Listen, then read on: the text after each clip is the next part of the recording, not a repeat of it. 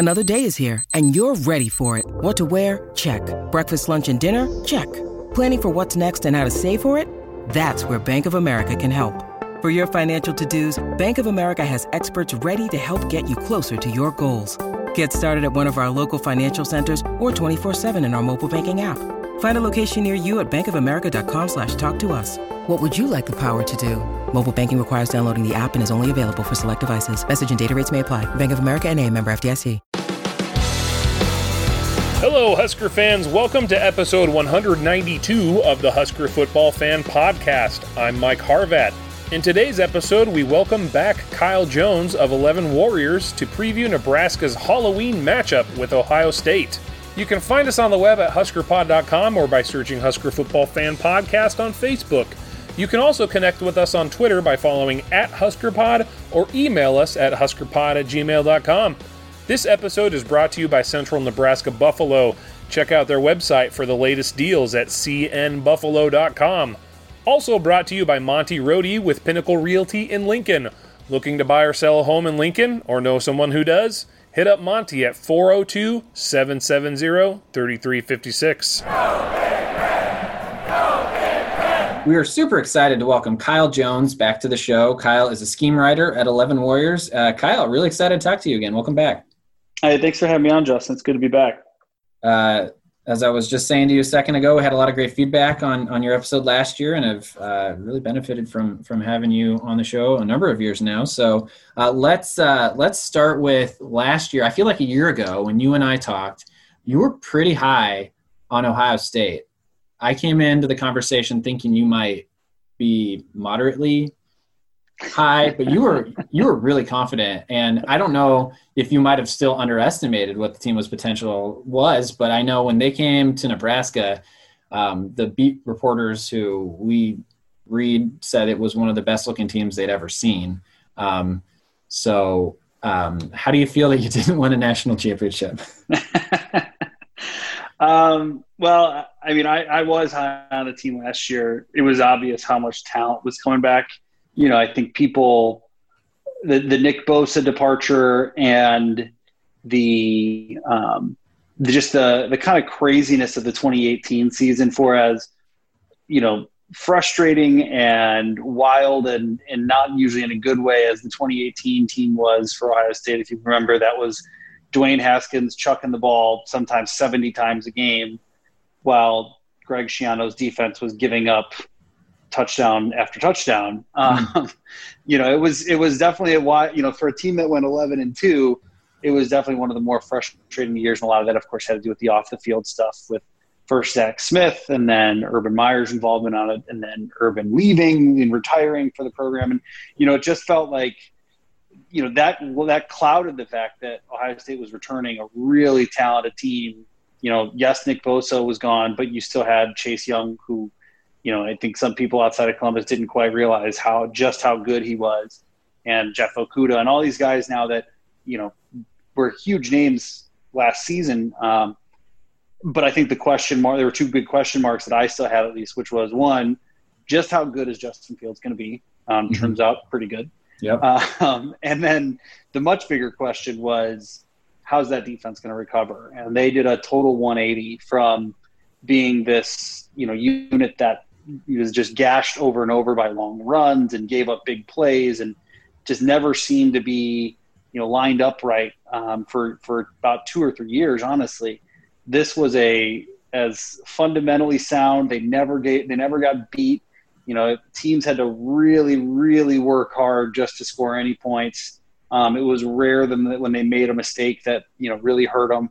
Um, and I think that was kind of a pleasant surprise for Buckeye fans. You know, I think a lot of a lot of us expected the team to be better, but to be that good, to be the yeah. top defense in the nation, yeah. I don't think anybody expected that. So, uh-huh. so uh, yeah, tough tough way to end the season. Um, perfect perfect regular season, and then um, wide receiver goes left instead of right. I mean. Yeah, yeah it was uh, I, that that game against Clemson. So I, I'm probably in the minority here in that um, as someone who you typically, you know, as an Ohio State alum, I try to be as, you know, um, objective as possible when reviewing the film and everything.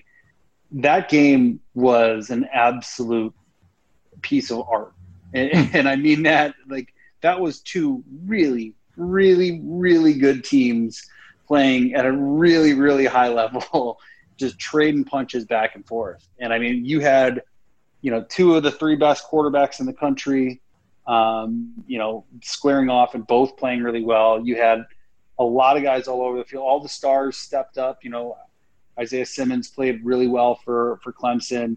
Trevor Lawrence obviously played well. Travis Etienne, the receivers, those guys all stepped up, but so did Ohio State's guys. And you know, I think it's less of even that pick at the very end of the game that will get most Ohio State fans really worked up. It's it's the Shaun Wade targeting penalty that mm, that ejected right. that, that got him ejected, and then the overturned fumble, scoop and score. Yes, uh, which I think was in the third quarter. Like those two plays, I mean, there there are still you you can just barely mention that game, and Ohio State fans will just start railing on about the officiating, and it's very clearly still a touchy subject. But I think what's in the middle of all that was that was just an unbelievable game.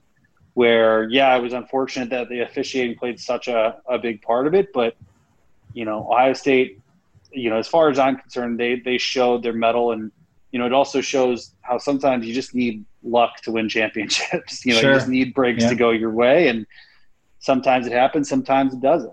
I'm sure there's plenty of Alabama fans that feel the same way over the last you know decade, where you know they they could probably tell you every year one or two things happen a different way, and they could be the national champion in those years that they they didn't actually win it. So Kyle, that's generous of you. I don't think an Alabama fan will ever acknowledge luck that happened in their favor. in my experience on Twitter, which is not a good representation of humanity, they will never admit luck that was a factor. like Texas's quarterback going down at the beginning of the game, not lucky. Uh, so Saban did have that in the game plan, I'm sure. Yeah, get Garrett Gilbert in there. That's I mean, that's generous of you, and you sounds like you have a healthy uh, outlook on life. so good for you. Um, okay, so you know you coming into the new season now, uh, you have a bunch of guys drafted again. Um, tell me and this is hard without spring practice. Did, did Ohio State have any pra- any spring practices, by the way? I believe there were a few, okay. um, a handful. I don't believe the media really got to see much more than stretching, though. Okay, yeah, I don't even know if they actually had any practices with pads on. To be honest with you, nothing substantial. If they did, it was yeah. minimal. I think the Huskers had one with helmet and then one half rack, uh, and that was it. Uh, so okay, so acknowledging that, um, what do you see as strengths and weaknesses of this team? Uh, like who who's back, who left? Yep. Talk to me. So the the biggest strength, without question, is the passing game for this offense. Not only is Justin Fields back, you know, a Heisman finalist who statistically had the best year a Buckeye quarterback has ever had, with the exception of Dwayne Haskins in 2018. And I've actually made the argument myself that I think he did even more given his ability to, to move the football with his feet, too. You know, that dual threat sure. does so much more for the Ohio State offense than Haskins's, you know, limited mobility did. And so you have you have, have you not only have Justin Fields coming back, you have um, you know at least three starters on the offensive line. And the reason I say at least um, is it depends on how you count the tight ends in that in that equation. Um, you know you've got an all an all American guard and Wyatt Davis, a very good center, um, and, and uh, Josh Myers good left tackle in Thayer Munford. And then, given the machine of recruiting that Ohio State's had over the last few years, you've got a number of different five-star, you know, blue chip talented uh, kids trying to play uh, the, on the right side. Um, both, you know, you've got guys like Nicholas Petit Frere and um, Petit Frere, who is a uh, huge right tackle.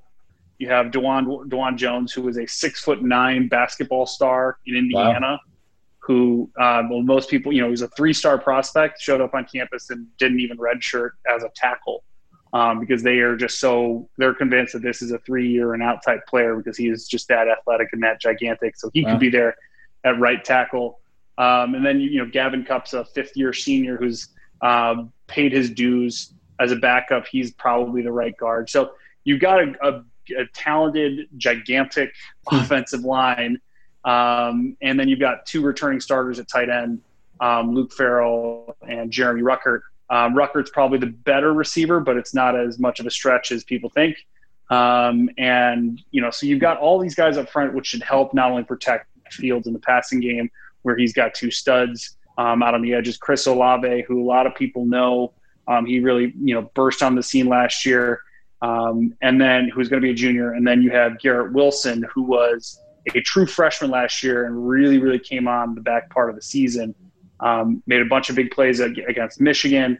Um, you know, made a, a, couple plays in the Fiesta Bowl. Really, just showed he, he was a five star, uh, a five star receiver, I believe, out of Austin, Texas. Um, and you know, this is just a kid who's going to be there for three years and out. You know, there's there's this, this seems to be a pretty big trend for the Ohio State is have you know they get these they're they're able to get this talent in that is you're here for a short time. We're going to put you on the field and take advantage of you, even if maybe we thought you know you could use a year of seasoning. They all recognize that these kids are NFL bound sooner rather than later, so they're just going to get them on the field. And following those two guys, you've got a handful of, I believe they had four top 100 receivers coming in this year. Um, Julian Fleming, yeah, Jaxon Smith-Njigba is like those are the two guys who are probably going to get the most playing time. Those are both top 10 in, in the country, not at receiver, but period. Oh. Um, so, I mean, it's talent on talent on talent. So the passing game, if, to say that that's a strength is an understatement um, for Ohio State. Uh, the question is what happens at running back. And, you know, we've seen what happens with Ohio State when they don't have the balanced attack. A couple years ago, it was because, you know, everyone could key on uh, J.K. Dobbins and, and Mike Weber, and it really shut those two guys down because Dwayne Haskins did not provide a threat to run. This year, you've still got Justin Fields, but you've also got no real proven established threat at running back. Um, they do get a, a, boost with Trey Sermon, who had been at Oklahoma, a grad transfer who's uh, coming in for his final year of eligibility, though he's coming off a knee injury. This guy's played a lot of football. He's scored touchdown a touchdown in Ohio Stadium back in that game in 2017 where Baker Mayfield um, upset the Buckeyes in, oh, in the yeah. horseshoe. Yeah, um, he was a young player then, actually found the end zone. So it's a little bit um, a, a kind of a unique twist of fate that he is now going to be wearing the scarlet and gray. Um, but behind him, you've got a couple guys, Master Teague, Marcus Crowley, um, that are coming off injuries. And so those are both sophomores. Teague played a lot last year, but uh, tore his Achilles in the winter. Um, and that's, you know, he's supposed to be healthy by the beginning of the season, but unclear. So, you know, you might have a running back, a running back room with one, not a lot of experience, or at least not experience in this offense um, and behind this offensive line. Um, and two, that just isn't that healthy. And so I think yes, that means this offense is going to rely a lot on throwing the football, but um, you know, eventually they're going to have to run the ball. One of the keys to this offense and why it was so successful last year was that balance, and that they could just pound and pound and pound you with J.K. Dobbins until Justin Fields was ready to beat you over the top with play action to one of these talented receivers. Um, you know that that recipe doesn't work as well when you can't set up with the run to begin with. So I think that's that's really the positives and the and but also the the negatives that um, from what the talent is coming back. You know, J.K. Dobbins probably um, was underappreciated by Ohio State fans, and you know he might not fully be recognized for how good he was until he's gone. Um, and this fall, everyone will say, "Wow, we really, I really wish we still had J.K." Um, but you never know. Well, all right. Um, so, so all that being said, what uh, what do you think this team's capable of this coming season? Let me pull up the, the schedule while I, while I ask that. Mm-hmm. We've got uh, Bowling Green, of course. Does the game at Oregon happen? Is a big question. Host uh, Buffalo, Rutgers, Iowa. Go to Michigan State, Penn State. Host Nebraska on Halloween, which is terrifying. Followed by Indiana. Go to Maryland, Illinois, uh, and finish with the game hosting Michigan. So, yeah. What, what do you see happening here? I, I, mean, the big the big question mark, really, if you look at that schedule, um, obviously the Michigan game is a big one. Obviously, the Oregon game is a big one. Um, I think the game, if you ask most Ohio State fans, what are you most afraid of? It's that Penn State game. Um, and that's simply the unknowns. This is, if there's ever been a year to play at Penn State, this might be it.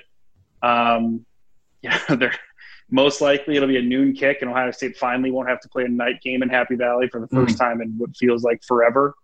Um, you know, they've they've been holding those whiteouts for the Buckeyes for as many years as I can remember now. Um, you know, going back to Troy Smith, they've been doing this. So, uh, you know, that that's one that I think no Ohio State fans totally comfortable with. Um, you know, the Michigan game, I, you know, we could have a whole podcast just about the Ohio State Michigan rivalry, of yeah. course. Is it still Um, rivalry? but- Uh, how long has it been since Michigan's won?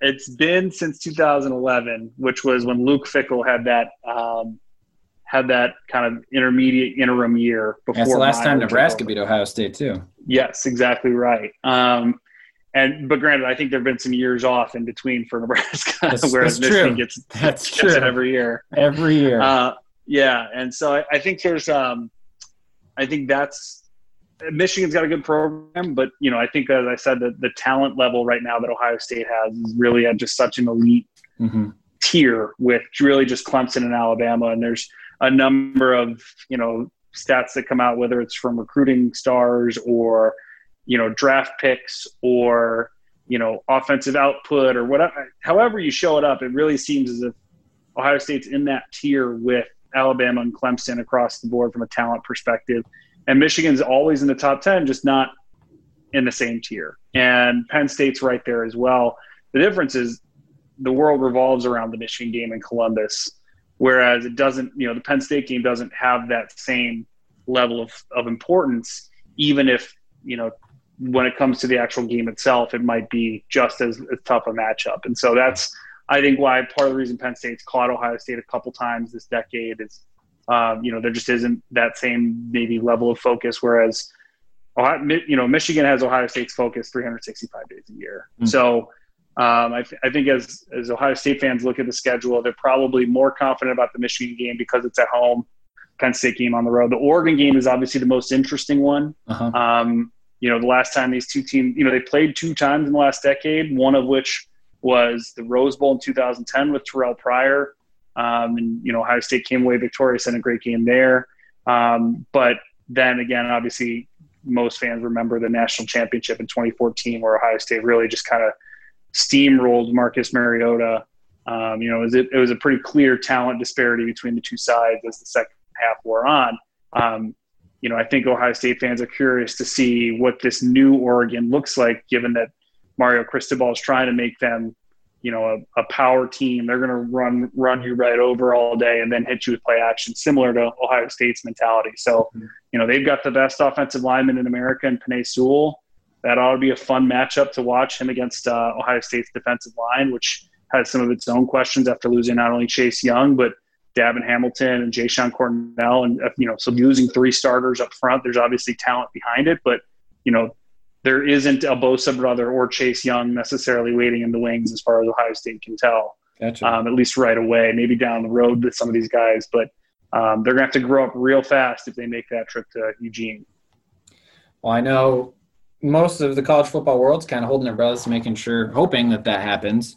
Um, kind of winding it down a little bit. We we talked to our friends at the Eyes on Big podcast earlier this spring, and they asked they had a few questions that I wanted to pass on. The first was how about replacing J.K. Dobbins, which you already spoke to. Um, but uh, I'm curious to hear more. Like, what's the backup quarterback situation going to be? Mm-hmm. It's a great call. Um, so as of right now, it looks like it's going to be Gunnar Hoak, who, um, you know, was a he had been at Kentucky. Um, you know, not a super highly regarded recruit, um, but a kid who was from Columbus. Um, his family had ties to the team and to the university. Um, he obviously grew up a big Buckeye fan. He graduated in three years from Kentucky, grad transferred last year to be a backup. So he knows the system very well. Um, and he's in his final year. So, you know, if something happens in that those first few weeks, you got to imagine Gunnar Hoak's probably the one they're going to turn the keys over to just because of his, you know, his his age and tenure and, and familiarity with the system. But the future is the two freshman quarterbacks that are coming in, Jack Miller and and C.J. Stroud. Um, I believe both were four-star prospects. Um, it was odd that they took two quarterbacks in one class. Um, Hmm. They didn't have one last year. Um, so, you know, there's a question. Well, one of, you know, there's a likelihood that one redshirts. although given the way QB, you know, the QB market is these days, you know, Ohio State's certainly no, no stranger to the way that the transfer system can, can ha- can play out.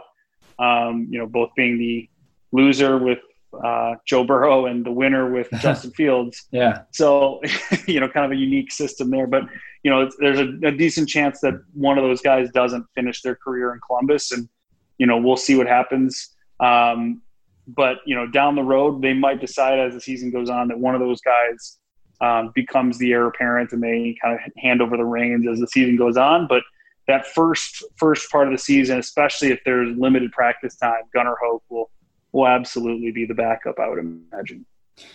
Uh, so they had one more question. You just made me think of a follow up question, which I will ask in a moment. There, but their other question was, who's the next Okudah?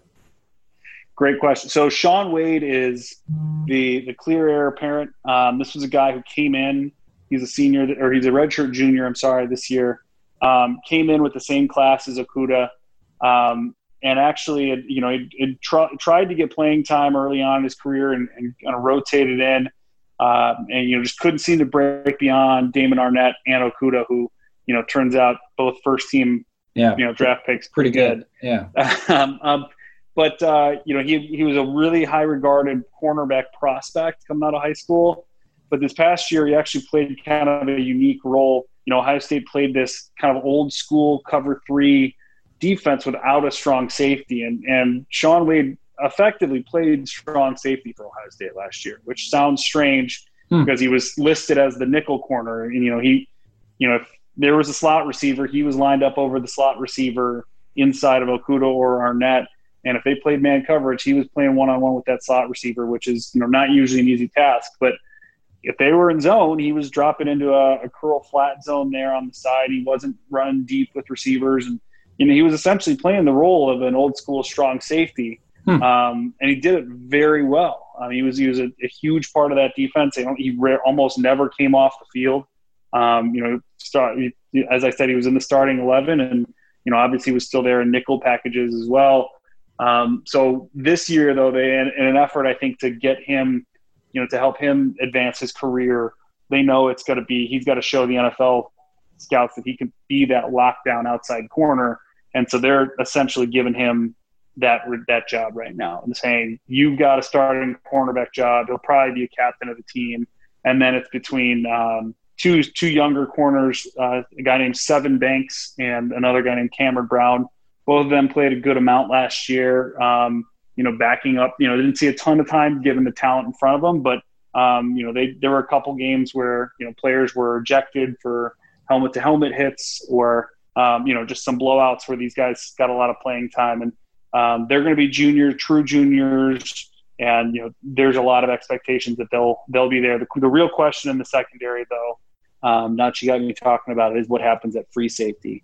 Okay. Um, Jordan Fuller is a guy who had been a three-year starter. You know, he'd made a bunch of big plays, including against Nebraska. So I'd imagine a number of Husker fans remember that name. Mm-hmm. Um, you know, a couple different times he made some big plays in Lincoln. Um, he finally uh, moved on to the NFL. He graduated this year. Um, but the, the two guys looking to replace him, a guy named Josh Proctor and then a guy named Marcus Hooker, who you know, the name might sound familiar because he is the younger brother of Malik Hooker, who is of course, an All American free safety at Ohio State a few years back. Um, those two are competing for that free safety, and it's it's a true kind of center fielder job. This is not one of these hybrid safeties that drops down in the box here and there and does a bunch of different things. This is a guy who they want patrol center field, watch the quarterback, go go make a play in the middle of the field, hmm. deep ball. Um, that's what they had Jordan Fuller doing last year.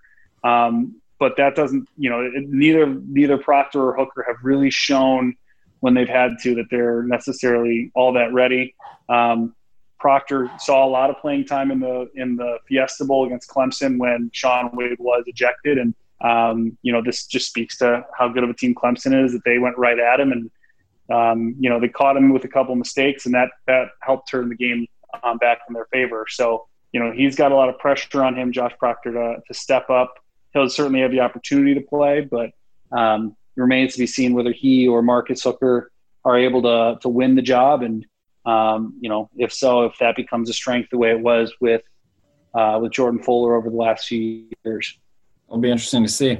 You, you mentioned Joe Burrow earlier. Um, what was that like for? What was last season like for Buckeye fans to watch his success down there? Um, I think I, I, I really think almost everyone um, in Columbus was rooting for him. I mean, if there were, there might have been a handful that, you know, for whatever reason, Ohio State and LSU squared off years back in you know 2008, and I think maybe there are a few that still kind of lingered or that you know lingered that that hate for the SEC or just you know are so tired of seeing the SEC succeed in general that maybe there there there was some animosity there. But I think for the most part, um, you know, Joe Burrow always represented the team well. He's an Ohio kid, played high school football in Ohio. Um, you know, outspoken fan of a number of the pro teams in Ohio. Uh, you know, you know, he, he was very, very uh, audible in his support of the Cavs, for instance, during the LeBron era. And I, I, think that endeared him to a lot of Ohio State fans. He never did anything that made us uh, made made you know fans of the team, you know, think anything less than him of him. And um, you know, I think there was also too, everyone understood why he was sure. leaving. Yeah. You know, you know, it wasn't as if we, we, you know, Ohio State fans were spurned lovers in this situation. It was obvious, you know, you know, he got, he suffered a hand injury in 2017. Um, it put him behind the, put him behind Dwayne Haskins on the depth chart. You know, that's basically what happened. They were neck and neck behind JT Barrett to be um, the backup quarterback that year. And um, I think Joe broke his hand or broke his wrist in training camp, and that allowed Haskins to get more reps and more playing time. And that really kind of did it. That set the tone for for everything that was to come.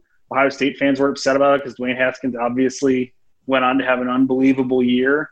Um, if Joe Burrow doesn't leave, then you don't get Justin Fields, and so you know I think when you think about the when you think about the addition by subtraction, you say, well, Ohio State lost Joe Burrow for two years, but they gained three years of Haskins and Fields, and so I think in the long run, you know Ohio State fans have very little to complain about, and you know, he got his degree. He's an Ohio State alum. I think people want to see him succeed, especially now too. See him stay in state and play for a team that half the fans root for. I think that's you know it's a great story that people people genuinely were happy to see him do as well as he did. That's really cool. An irony in this discussion, I don't know if you're if you followed this, is just Nebraska did not recruit Burrow initially, or, or with the uh, transfer, and you know Frost asked the question, is he better than what we got? You didn't know. And I feel like mm-hmm. Nebraska, because we didn't have the obvious better right. player like Ohio State did, Ohio Nebraska is for us particularly, there's so much grief over Joe Burrow that it's almost like a sore subject for me than it is for you. It is. I'm sure. I'm sure, and I understand that. And and look, I, I've had a lot of people that didn't follow, that don't follow college football as closely, ask me, you know, knowing like, how did Ohio State let Joe Burrow slip away? You know, there was a very famous Colin Cowherd interviewed uh, Urban Meyer this past year as you know Burrow's out there setting records, and you know he asked Urban Meyer, you know, how did you let that guy out of Ohio? He said, well. We had him on the team for three years. Yeah, you know? yeah, he, yeah. He, we didn't let him. You know, we didn't miss him. But the reality was, is it's not like Joe Burrow, you know, showed clear flashes of Hall of Fame, you know, or, or, what was to come. Even the first year in LSU, the first year in, in, Baton Rouge, I think he had 16 touchdowns and nine picks or something like that. I mean, it was not exactly. Mm. He didn't exactly set the world right. on fire yeah. that first season, and so, you know, I think everyone saw him do really well. That Texas game, you know, would really kind of put that team on the map early in the year. I think you saw a lot of Ohio State fans, you know, really happy for him, but also at the same time realizing, wait a minute, hmm. this could be this could this could come up and be a be a problem down the road. Well, fortunately, maybe one way to look at it. Fortunately, you didn't have to actually play against him, so there was no. You don't have to have any ill will towards him heading right. you, and uh, so that, that maybe for for the relationship between Joe Burrow and Ohio State ended as well as it could. Yeah, I think I think a lot of fans too. If anyone was confused about it, I think the the Heisman ceremony um, really showed a lot. Not necessarily in that, um, you know, whether Fields or you know Fields and, and, he had never played together. Chase Young only spent one year playing with him in Columbus, um, and Ryan Day was only with him for one year. But I think the person you could tell was Mickey Marotti, who is the strength coach for Ohio State and has been the strength coach ever since 2012. Um, and that's a guy who's really, really the heartbeat of the whole team. I know there's a lot of focus um, on strength coaches right now. We're recording this right after mm-hmm. everything's come out about Iowa, mm-hmm. and um, you know, I, I think this Mickey Marotti is as, as close and as, as important part of the the program. And you could see the way that he and Joe Burrow connected after he was, you know, after his name was announced and the the the hug and the embrace that they had and the way that Joe Burrow thanked Mickey Marotti. I think that showed a lot of people what you know that connection was all about and what Ohio State had meant to Joe Burrow and vice versa. Yeah, no, that's that's cool. It's a that's a great spot to end it. So. Um, on that note, um, where can our listeners find the uh, content that you're putting out about Ohio State? Uh, so it's 11warriors.com. Um, we are an Ohio State dedicated uh, site that covers all, not just Buckeye football, but all Ohio State sports. Um, I write a column called Film Study. It comes out every Monday. Um, you know, certainly during the season, it's game reviews and, you know, maybe looking ahead to what's coming in the season. And then in the off season, um, it's definitely more stepping back and trying to understand the X's and O's and how Justin Fields is able to, to connect on these deep passes and what makes the offensive line so good, things like that. Awesome. And you're uh, at Jones on Twitter. That's right. All right. Easy one to remember. Well, great. Hey, Kyle, great talking to you again. Um, we'll, uh, we'll be in touch. All right. Thanks, Justin. Good talking to you. Take care.